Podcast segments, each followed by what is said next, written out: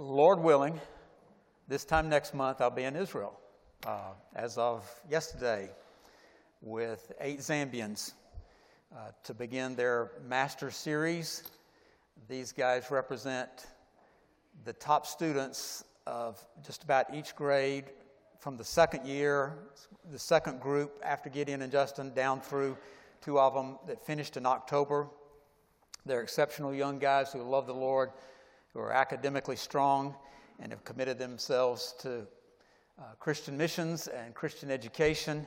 And so it will be, Lord willing, if the Lord's will wills it, uh, they'll have that opportunity to study the scriptures that they've been studying for four years in Africa, to study that on location in Israel. Uh, we've got uh, Bobby Jones is going, Lord willing, and uh, from here at LBA, and John Prater with Gospel Link up in Augusta are going with me, and we have our British Air tickets, and our eight Zambians have their Ethiopian tickets. Yeah, it's okay to fly on Ethiopian Air. Uh, they've got their tickets. We got a plan. We got a guy in Israel that's going to take us around everywhere we want to go when we want to go. Only thing we lack are eight visas. And that's the big challenge. And so, would you pray in this next week or so? We've sent money over for it. Gideon's on it. Gideon's working his heart out to help this happen. Uh, we need what Gideon and I call the God of the visa uh, to do what he does in these next few days for those guys to have that opportunity. So, would you please join in praying for that in the next few days? I'll keep you posted on that. Now, if you were to go to Israel, any good trip to Israel, probably on the first day, uh, you get off a plane exhausted and confused and disoriented and uh, wondering if you're going to survive. And you go to Caesarea on the Mediterranean and visit that. And from there, whisk over to Mount Carmel, to the site where Elijah had his showdown with the prophets of Baal. But probably the third spot on your trip would be where I want to take you by word of Scripture and uh, by maybe a map uh, and let you experience a little bit of a place You've probably seen some real stupid movies, or you've read some kind of silly prophecy books about Armageddon uh, that go way beyond what the scriptures tell us. But what we want to do this morning is just try to understand. If you haven't been with us on Wednesday nights, we've been working our way through the book of Revelation and bringing that over here on Sundays every now and then. And uh, so we have come all the way down to chapter 16, which is the the first and last and only passage on Armageddon, specifically mentioning that, that we find in the text. And so we'll be looking this morning in Scripture in, in chapter 16. Now, we do have a map. You saw that for a second there. And I don't know if you can read uh, anything on it. I'm going to attempt to describe where this occurs and what's going on. Megiddo has been there a long time. In fact, the real truth is nobody knows when Megiddo started, but it goes way back before the New Testament age, way back before the days of King David, a thousand years before Christ. Nobody's quite sure when it started, but it started early on. And Megiddo is a tell. What a tell looks like, it looks like, uh, for you Georgians, it looks like an Indian mound. You've seen little Indian mounds in Macon. Some of you have been to northwest Georgia and seen bigger mounds at Etowah. Uh, some of you, some of us have been uh, to the St. Louis area and the Cahokia Mounds that are massive there, where the Mississippi Indians built outside St. Louis on the Illinois side. Huge mounds. A tell, the significant ones look like gigantic Indian mounds. And what would happen over the years, uh, the uncharted, unknown years of history, a, a, community would build and then they would tear everything down, just pack it down and build on top of that. And at some stage, that would eventually be packed down and you'd build on top of that. So that gradually the city comes up out of the sky. I grew up in Atlanta where they built skyscrapers and you would dig down instead of build up. And so you would uh, dig down to rock. The, the tells just kept building on the past. So people that like archaeology, that's the kind of thing they like. They like to get in those tells and dig down through the layers and see the layers of civilization building. Tell Megiddo is about 70 feet perhaps high over the elevation of the ground around it, which doesn't sound like a lot unless you're there. It's, It's a sizable hill or city on a hill, and it's in an incredibly strategic location. Can you read all that on that map? Anybody? Can anybody read any of that on the map? Let me just try to describe it for you a little bit. And then you go home and get out your atlases, your Bible atlases, and all your maps in the back of your Bible, and you look all this up on your own, and you'll see uh, clearly what I'm talking about. But that's the Holy Land, and uh, my laser works all the time till I get up here. Sometimes it has to warm up. You know, I'm technology cursed. I checked this several times this morning. Here we go. It's warming up.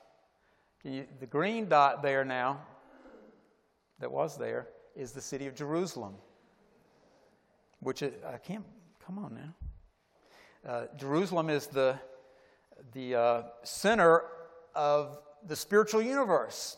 Not only do the great Bible stories occur there, it is in the crossroads of Europe, Africa, and Asia. And they all kind of come together there at Jerusalem. If you went up here off the map, you'd be in modern Turkey, where the ancient Hittite Empire was, and where Turkey is today.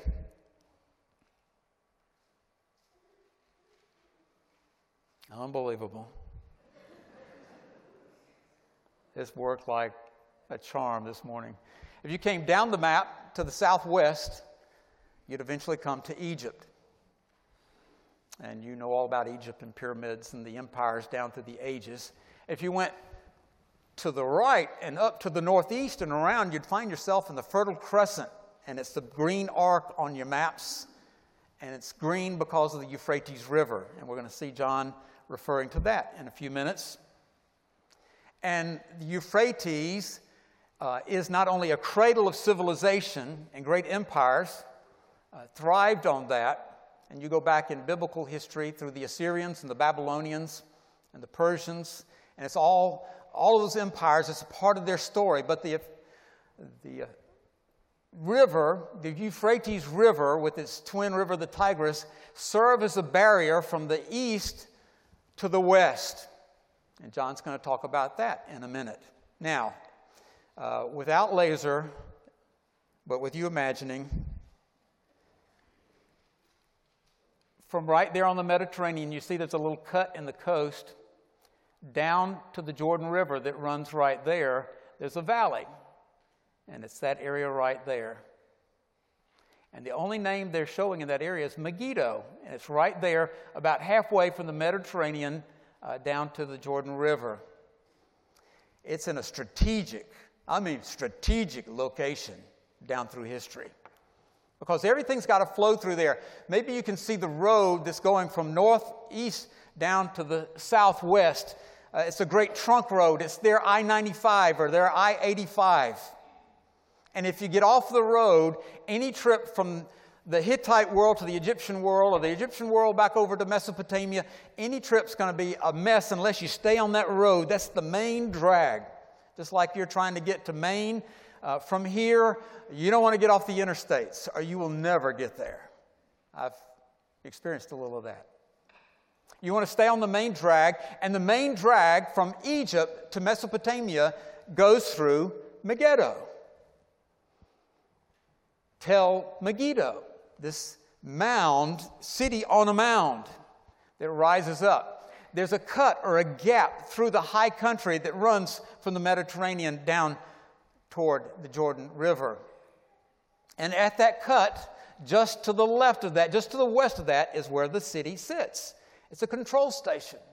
You can try to imagine uh, that City Hall is Egypt, and the Methodist Church is Mesopotamia, and the Assyrians or the Babylonians or whoever is currently in power is over there. But if you want to go from there to there, the only way that you can do it is to come through this foyer in our church and down this aisle and over and out that door, and then you can go on. So if you were able to control this aisle, you'd have a lot of control between these empires. The good news is uh, you have that control and you have those trade opportunities and that access. The bad news is that empire and that empire and that empire are all right there at your doorstep and you're going to have to deal with those for thousands of years. Now, if I was going to try to control the map, if I was an Israeli uh, trying to control the map and I had resources to build three forts to try to do that, I'd put one in that foyer, and I'd put one in that foyer, and I'd put one right down here. And you'd have to come through all three of those to get to the Methodist.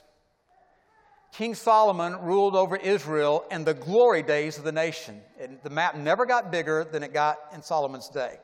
They were never more united than they were in Solomon's day. They were never richer than they were in Solomon's day. That was the high water mark of old Israel in the 900s BC. And Solomon chose three cities to build up. One, uh, dare I risk my gadget? Well, when I shine it down, it works. When I shine it up, it doesn't. But if you see the Sea of Galilee, the, the blue blob up high in the map, if you go straight above that, there's a little city there, a, a label for Hazor, H A Z O R. In Israel, you'll see road signs that are Hazor or Hadzor, H A D, puts a D in, and sometimes they throw in a T and it's Hatzor. But that city's been there forever, and if you go and you see the old biblical site there, the ruins of that community, you see the highway running right by it, and you see how it was built up by King Solomon as one of his three major cities to block access into his region, into his empire. If you were to go all the way down that line, down that map, uh, you would eventually go through Megiddo and down to a place called Gezer. And Gezer was important because not only was it significant and on the highway, but it was the point where you would turn off the highway to head east up to Jerusalem. So if you want to protect Jerusalem, put a fort there. And so Solomon fortifies both of those cities, and then he has his third right in the middle, Megiddo. It's a control point. Now, that valley that runs from the northwest to the southeast coming through there if you were to stand at Tel Megiddo and look north, you'd be looking across in the distant horizon at Nazareth, where Jesus grew up. Jesus was taken to be thrown over a ledge, and it was at that drop off into the Jezreel Valley, the valley of Megiddo.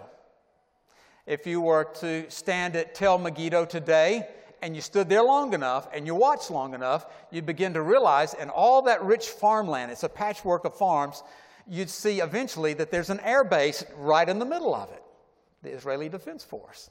And that's where the F 16s are. They fly F 16s out of there. And they'll suddenly appear out of bunkers and they'll take off and just go straight up into whatever altitude they're going to go. It's an incredible thing to watch. Uh, ben could do it. The rest of us would just marvel at it. But that's where all that is. It's a strategic military point today, right now. Uh, that's where the Air Force operates, the Israeli Air Force operates out of, that and other locations. So Megiddo is a strategic point. If you were to go west of Megiddo, a short distance, you'd be at Mount Carmel. There, Elijah had his showdown with the prophets of Baal. And all those hundreds of prophets are, are killed there, and Elijah has his glory day and he stands for God with power and authority. It's a political, spiritual showdown. It's a power encounter between the God of the Bible and Baal, the false deity of the day. It's a power encounter there in the Jezreel Valley, overlooking the Jezreel Valley, not far from Megiddo, this strategic point in the middle. Now, all that to say, Megiddo's a really big deal. It always has been, and if the book of Revelation's right, it will be all the way down to the end.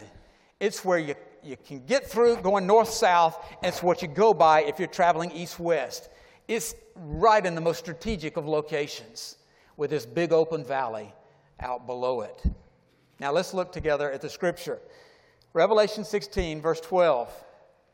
And by 16, you've gone through seven churches and seven seals and seven trumpets are now blowing, and the, the trumpets have uh, triggered bowls of wrath. And you come down to verse 12, and the sixth angel with a bowl of wrath. I don't know what that looks like.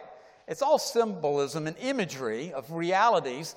But number six comes out with his bowl and he pours it out. And he says he pours it out on the great river, the Euphrates, that we talked about, that defines that fertile crescent, that uh, eastern border of, and the northern borders that hooks around of Solomon's domain. And its water was dried up so that they may uh, pre- be prepared for the kings from the east. Now, some of you read prophecy books and all the speculations about who these kings are. Uh, the, the, what it says there, what John really puts down, it says that the way may be dried out, that uh, is the one of the ones being from the rising of the sun. If you went back two generations ago and the World War II generation, it was not hard for them to leap from uh, the text of Revelation 16 to Japan as the land of the rising sun. But that's what John really says there. They don't like to translate it that way. They always want to put down east because they don't think you can understand the rising sun. But it's uh, the, the river, this massive ancient river, one of the great rivers of the planet, is dried up. Now, by the time you get to chapter 16, so many judgments have been poured out, and the environment is devastated. It's incredible what has occurred by chapter 16. And here comes this sixth bowl of wrath, and the Euphrates is dried up and the barrier of the river Euphrates. If you ever get into military history or studying the Civil War, the rivers are a big deal, and getting across them is a big deal. Suddenly, there is no barrier. Might play into current discussion on our southern border. The, there is no barrier whatsoever now. And the kings of the rising sun are free to come with unhindered entry into Israel. And John describes that. Imagine if you lived there, if you feared that. He says, And I saw coming out of the mouth of the dragon, and out of the mouth of the beast, and out of the mouth of the false prophet, three unclean spirits like frogs. And that's strange. Now, we've seen before the unholy trinity of the book of Revelation, just like we have in Christian theology the Father, and Jesus Christ, the eternal Son of God, and the Holy Spirit, the three persons, all deity, uh, all part of the character of God, all bearing all the attributes of God.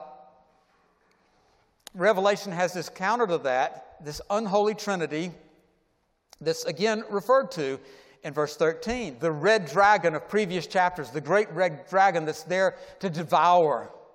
This is Satan, the imagery of Satan. And so he's there. And then there's uh, this second one, the, the beast, which is the Antichrist figure. And then the third is the false prophet, the pseudo prophet, John says. And they all have a role here. And he says, What I'm seeing in my image is all three of them are projecting something. It's like, it's like frogs. I don't understand that. If you understand that, please explain it to me later. Uh, other than frogs are to a lot of people kind of creepy, and they might connect to the plagues of the book of Exodus in the days of Moses, but something frog like is coming forth from this unholy trinity. It's, it's communicating to the nations of the world. I don't know. Maybe some of you will be around when that happens to see that. Or maybe we'll be able to look back from heaven and see what that looks like as it unfolds. And he says, For they are spirits of demons. Uh, it's not just um, fake news or, or bad ideas. This is demonic influence coming from the unholy trinity, performing signs which go out to the kings of the whole world. And when he talks about the whole world, he uses the word that we get economy from, from the inhabited world. And, and man's world, all the cable news channels are picking up on whatever are left by chapter 16. They're putting out the word of this communication, and it's coming across this demonic influence. And what goes out to the nations is a word, he says, to gather them together for the war of the great day of God the Almighty. John writes, really, to assemble them for the war of the day, that is, the great one. The great one of God, that is, the Almighty one. So he's kind of, he builds it and emphasizes it and punches it up. This is God's doing. So if you get concerned, if you read the book of Revelation, our family's all set. Uh, a whole bunch of us are going to read through the New Living Translation in 2019. And we'll be able to discuss it as we go along. If you get through that, and sometime next December, if not before, you come into the book of Revelation and you find it very troubling, know this above all else. If you forget everything else and you don't understand anything about the book, know this God, the God of Scripture, is the Almighty One.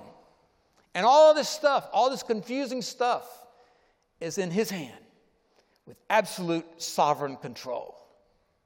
And out goes this word from demonic influences to assemble the nations to this strategic spot for a great war, and God's in control. Bad influences, evil things, but God is in control. Now, verse 15 is sort of parenthetical, it's sort of an aside. And it's Jesus speaking to the church or to the believers. He's speaking to you the people in John's day would experience persecution. Uh, they obviously didn't make it till this end time. You might. He says, Behold, I'm coming like a thief. Blessed is the one who stays awake and keeps on his clothes so that he will not walk about naked and men will not see his shame. Strange verse, isn't it? Uh, now, be careful in your application of this. Don't start sleeping with your shoes on. That's, if you do that, you're missing the point. That's not what John's saying. That's not what Jesus is saying uh, through John in the book of Revelation. To be uh, unprepared here and what John's talking about is not about not having your shoes on at three in the morning because Jesus might come. It's about not being spiritually prepared. And so Jesus says, Blessed, it's like the Beatitudes in the Sermon on the Mount. Uh, blessed are the ones, or the one, watching, attentive, spiritually watching, not just watching cable news, watching for what God is doing with discernment, the one watching and keeping his spiritual clothes on and a spirit of readiness. If I could assure you, uh, somebody was going to show up and do great harm to your household tonight at 3 in the morning, you'd probably have your shoes on and your shotgun or whatever you do. The smarter ones would go somewhere else and not be there. But he says, this is about preparedness. And Jesus, in the unfolding of what's going on with these bowls of wrath, is saying, You, the believers, with the world going absolutely crazy, you, the believers, must be spiritually alert and watching, discerning and committed. Otherwise, uh, you might be embarrassed by your spiritual unpreparedness. Now, he refer- returns in verse 16 back to where he was in the flow of the text. These nations, now remember the Euphrates River over here is gone, the map's gone too. The Euphrates is gone.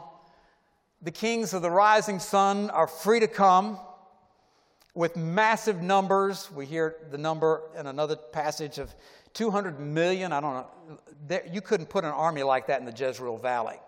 So don't get lost in, in being too literal with this. It's, it's true stuff, but it's imagery and symbolism. But John says, and they gathered them together to the place in Hebrew, which in Hebrew is called Harmageddon. This is the New American Standard. If you looked at it in the NIV, it would say that place in Hebrew is called Armageddon with no H. And the Greek text, it has, the Greeks have no letter H or the equivalent of H, but they have rough breathing marks, which is just as good as the letter H. And you can kind of hook it around at the beginning of the first letter of a word, and it throws an H sound in there. And Harmageddon has that in this passage. And so the New American Standard is the better translation, which should not surprise you. Doesn't surprise me. But Armageddon, Harmageddon, and there's some issues about uh, various spellings and, and places and what that means, and is this really about Megiddo? Uh, I've come to the conclusion there's no doubt this is about Megiddo, and Harmageddon means the mount of Megiddo. Now, some writers that you may read will say, well, this doesn't make sense. That can't be Megiddo because Megiddo is not really a mountain, it's just a tell. Uh, Jesus preached the Sermon on the Mount on something smaller than Megiddo, lower than Megiddo. but it was referred to as the mount. And so it is here. It doesn't matter how big it is, it's, what matters is its prominence. And he says, The kings of the world begin to do what the kings of the world do in this crazy world that's unfolding in chapter 16, and they begin to assemble themselves at Harmageddon, at the Mount of Megiddo, at this place that has been for thousands of years a strategic military economic control point. They gather together in that place. Verse 17 really goes into the next section that's to be looked at another time. It says, And the seventh angel poured out his bowl on the air, and a loud voice came out from the temple. That's not in Jerusalem, that's in heaven.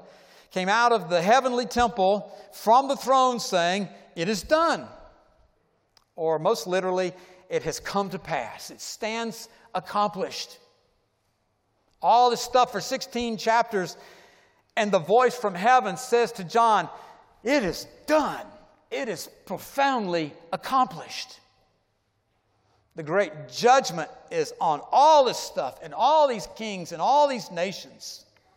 And God will show his reigning superiority. And it has something to do with Megiddo. Now, how literally that takes place and that, that acreage around the base of Tel Megiddo, I don't know. Time will tell. But Megiddo, because it has historically been a strategic military control point, becomes the perfect image to put on the whole story of the book of Revelation. John is saying that Jesus is saying there's going to be a blowout showdown.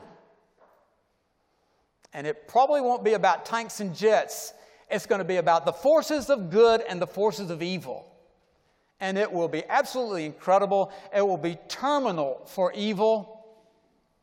God will prevail. Christ will be exalted. Christ will reign supreme. He wins in the end. As if there's any doubt for us today.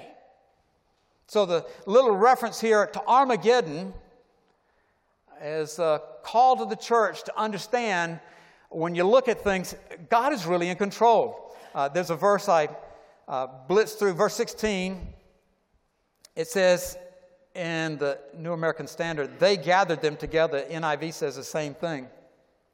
If you were to do a study of the verb that's used there, it's in the first person singular, which would be better translated, He gathered them to the place.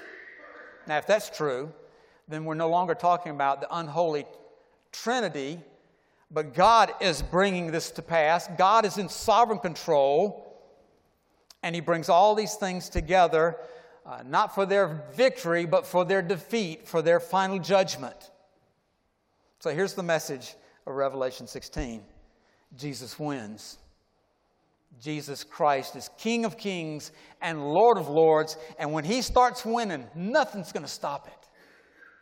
There's no power on earth whether it's the nations of the world, or the economies of the world, or the armies of the world, or the spiritual forces of darkness, there is nothing that can uh, withstand the, uh, the emerging awesome power of Jesus Christ in these chapters of the Bible. Our Jesus wins. So we can begin to celebrate that already. But as you watch the news and as you live your life and you make your life choices, you need to understand that you're on the, a map, whether you're thinking of the Holy Land map or you're just thinking about life, you're on the playing field of the clash of good and evil. And the red dragon wants to devour you, wants to devour your home, wants to devour your church and your denomination and bring it to rubble. And Jesus says, Oh no, those belong to me and I will win. John says, It is finished, it is accomplished. Jesus says that from the cross. Uh, Revelation says that here in this paragraph. It is accomplished. So, chapter 16 is an awesome chapter to me, exciting chapter. I've, I've gotten rid of most of my prophecy books because most of them, they're just taking guesses at this detail and that detail. What you really need to know are in these few verses. And Jesus is the victor. In my house upstairs at the top of the stairwell, there, there's a bunch of pictures that Wendy wouldn't want anywhere else in the house. But uh, I've claimed a wall. If you stand at the door, you can kind of look up and see a bunch of things up there. And they're things from the most uh, significant places I've been able to travel in life in Africa and Israel and England. And, and, and they're just kind of patched all in together up there, things of significance to me. Uh, and this picture hangs there. And I bought that at Megiddo several years back and brought it back and framed it and put it up there with that other stuff. So if you want to see Tel Megiddo up close uh, after church, this will be down there. Just to explain it for a second, this is the mound. You can see where the archaeologists have excavated there. There's a phenomenal water tunnel uh, that somebody was asking me about before church. You, you descend and descend where the Megiddites dug down uh, below grade level, so down 70 feet and then down into the earth. And they did that inside their walls so that the bad guys around them couldn't cut them off from water. But out here in the back, this massive green area here, it's beautiful farm country today. That's where they feed the nation of Israel, is out of that valley. That's the Jezreel Valley, or Esdraelon and other places, or the Valley of Megiddo. That's the site of Revelation 16. Uh, it's a beautiful place, but it is profoundly symbolic of the showdown of good and evil. So, what's the take home? What's the final application? Go home and don't take your shoes off ever. You got to be ready.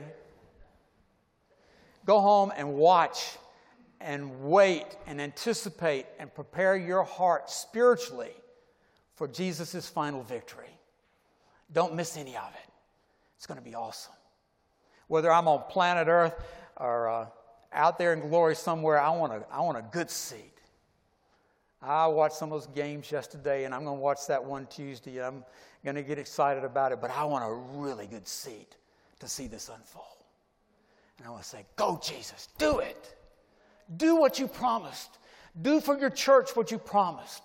Win the victory that's yours. Seal it for all time and eternity. That's our Jesus. He's our hero. He is our victor. He's our Savior. Bow with me in prayer. Father, we're grateful this morning for victory in Jesus. And we're reminded by this little paragraph this morning that the victory is indeed that of the Lord Jesus Christ. I pray for anybody who might be among us this morning who's never really made a commitment to Jesus. I pray that they might begin this next good year with that decision. I pray for a bunch of us here in the sanctuary this morning who have come to worship and fellowship. I pray that we might be called to Uh, an intensified, enhanced watching, anticipating, not to watch and do nothing, but to watch while we serve until Jesus calls us out or comes. Lord, help us to be faithful as you have been faithful. We look to you in faith with thanksgiving and praise. In Jesus' name, amen.